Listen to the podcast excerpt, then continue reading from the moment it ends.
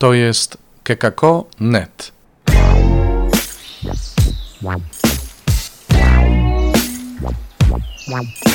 Poranny suplement diety. Chrystus zmartwychwstał. Kolejny poranny suplement diety, tym razem 9 kwietnia. No już końcóweczka, końcóweczka oktawy. Jeszcze dwa dni nam zostały. Dzisiaj znów o świadectwie, oczywiście, jak to w tych ostatnich dniach. I mamy dzisiaj trochę pod górę z tym świadectwem. Widzimy uczniów przesłuchiwanych przez kapłanów i saduceuszów.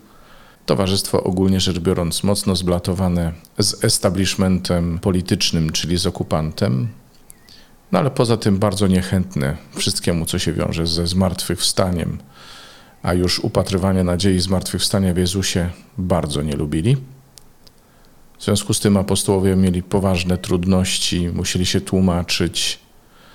Ogólnie doświadczali poważnych przeciwności ze strony mm, starszych, nie tylko zresztą saduceuszów i kapłanów, ale także mm, faryzeuszów, którzy byli bardziej może otwarci na zmartwychwstanie, ale też bardziej przywiązani do literalnego rozumienia Słowa Bożego. W związku z tym to wszystko, co zaprezentował Jezus, było dla nich nie do przyjęcia, bo on był ucieleśnieniem prawa w jego najgłębszym, najbardziej duchowym wymiarze.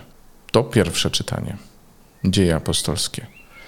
A drugie czytanie, czyli Ewangelia dzisiejsza z Jana, pokazuje nam uczniów totalnie zniechęconych, takich zmarnowanych. Piotr mówi: e, Idę łowić ryby. Dobra, to idziemy z tobą. To krótko mówiąc oznacza, wracamy tam, gdzie byliśmy trzy lata temu. Wracamy tam, skąd wyszliśmy, kiedy Jezus nas powołał. No bo to jest jedyne, co znamy.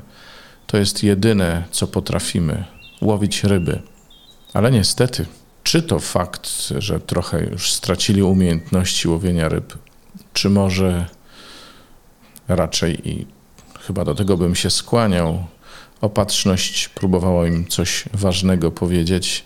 No tak czy siak nie poszedł ten połów, nic nie złowili. Przez całą noc nic się nie udało złowić. Aż przyszedł Jezus. Aż Jezus zapytał: Jak tam? No nic.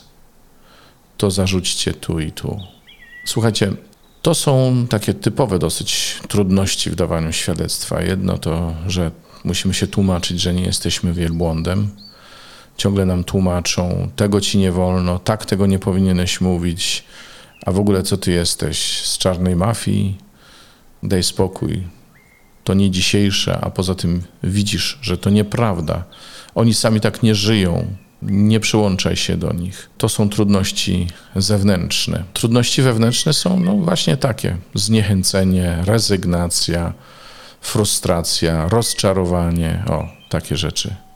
Jak to właśnie było u apostołów. Dwie rzeczy dają szansę na to, żeby nasze świadectwo nie umarło. Jedna to jest Duch Święty, Duch Święty, który napełniał apostołów po pięćdziesiątnicy i który dawał im siłę do takiego zdecydowanego, odważnego głoszenia. A druga rzecz, no to jest pamięć o tym, co było.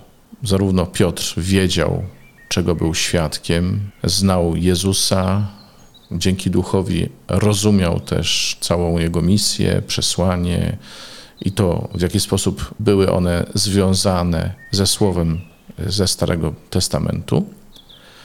Ale tak samo apostołowie w dzisiejszej Ewangelii. Jezus im przypomniał to pierwsze doświadczenie z nad jeziora. Przypomniał im, jak to było wtedy, kiedy On ich powołał.